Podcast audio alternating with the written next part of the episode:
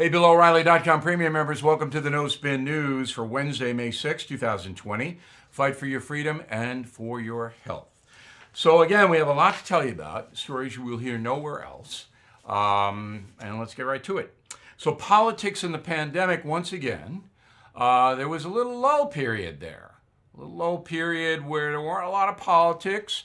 The new White House spokesperson Kayleigh McEnany uh, had a couple of uh, Q and A's, but you know Donald Trump hasn't been that bellicose. Word of the day, bellicose. Um, but yesterday, traveled down to Arizona, and uh, he said uh, that his administration was not at all at fault for not being prepared for the Wuhan virus. Roll it. Don't forget, the cupboard was bare. The other administration, the last administration, left us nothing. We didn't have ventilators. We didn't have medical equipment. We didn't have testing. The tests were broken. You saw that. We had broken tests. They left us nothing. And we've taken it and we have built an incredible stockpile, a, a stockpile like we've never had before. Okay, so all of that is true. But it wasn't framed properly if the president wants to be reelected. So here's the deal, and I know I'm going to get letters, but Trump supporters have to understand that about 45% of the electorate does not like the president. That doesn't mean they're all not going to vote for him. Depends on Biden and whoever the Democrats throw up there. But 45% are not real Trump fans. That's a lot.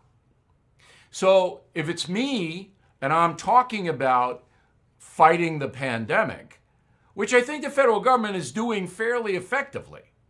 I don't see any incompetence here, and if I did, I tell you. President Trump was lucky or perspicacious, another word of the day, for stopping the China flights when he did in late January. I mean, you can't take that away from him. He was ahead of the curve, ahead of Joe Biden, ahead of all the other Democrats, ahead of the media. And in the ensuing weeks, the federal government has spent an enormous amount of money trying to combat the ill effects of this virus. And they've been fairly effective in doing that. So, the way I position it, if I'm President Trump, I say, look, we're doing a good job getting ventilators and respirators and masks, and, and we're doing it because we had to start at zero. The previous administration Barack Obama had eight years and didn't stockpile anything. I'm not blaming Barack Obama, I would say. I'm not blaming him because no government stockpiles anything except military weaponry. That's the only proactive acquisitions that are made by any government in the world. The Koreans were just lucky they had had a pandemic and they had had stuff left over. That's what saved them. Okay. If you frame it that way, say, look, I'm not blaming Barack Obama because no government does this. No one. Particularly when you have 330 million people and you're running a $25 trillion debt. You don't buy stuff that might happen. We haven't had a pandemic like this since 1918. As the demand for telemedicine grows, so does the need for connectivity. 5G meets that need. Qualcomm remains focused on giving doctors and patients superior, security-rich 5G connectivity. Learn more at qualcomm.com/slash InventionAge. This is a big story that nobody is covering. The fourth stimulus bill is being discussed. All right, another trillion, two, tw- trillion, three, whatever. But the Republicans say they are not voting for it if there is not legislation to prevent COVID lawsuits. Now, I've gone over this with you before, but I have to do it again because it is so important. The Democratic Party, Nancy Pelosi and Chuck Schumer, Senator Schumer, saying we are not going to limit lawsuits at all in any circumstance in the COVID arena. That means any business that opens, reopens, any school, any college, any anything can be sued if a person contracts coronavirus in there, near there, walking by, whatever. You don't have to prove it. to make the lawsuit. You can allege it. Therefore, say you open a school, a high school, and one kid comes down with the disease. Maybe he got it from his uncle at home. Doesn't matter. Massive lawsuit because the blood sucking extortionist lawyers, even now, are advertising on television and radio. Oh, if you're sick, you tell me. We'll get you compensation. If somebody died, we're going to sue. Sue, sue, sue, sue. How can you open up an academy when every business, every school, every sporting event, every facility can be sued up to here? And these lawyers, they don't charge money to sue. They take 40%. That's called working on contingency. Blood sucking, extortionist lawyers. There are legions of them, and they're starving now because the courthouses are closed. This has been going on for decades. This is why you pay so much. We pay so much for our medical care because our doctors have to pay sky high malpractice insurance payments. I've got insurance payments all over the place here that I'm paying thousands and thousands of dollars a year because of the extortionist lawyers. Somebody falls down, somebody gets a headache, bang! And to defend costs tens and hundreds of thousands of dollars. All right. So Republicans saying we can't reopen unless we have protection against these COVID lawsuits. Democrats, oh, no, no, no, no, no. Why? I'll tell you why.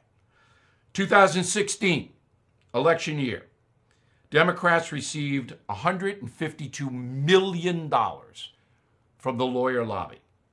2018, Democrats received $137 million. This year, so far, Democrats have received 90 million, and you see the Republicans underneath, maybe 20% of what the Democrats get. The lawyer lobbies buy the Democratic politicians, buy them. The money they donate goes right into the House and Senate funding. Pelosi, Schumer, and they dole the money out to people running for reelection. You see how it works? Lawyer lobby hundreds of millions of dollars. That's how they get away with it. This is the biggest con in the United States right now. The biggest. Okay. And if I'm an honest politician on either side of the party, you can't reopen the country unless you do that. And by the way, there are some legitimate lawsuits on COVID. New York State, those nursing homes, the state government ordering elder people who had contracted virus back into the nursing homes. That's a lawsuit all day long, and it's legitimate.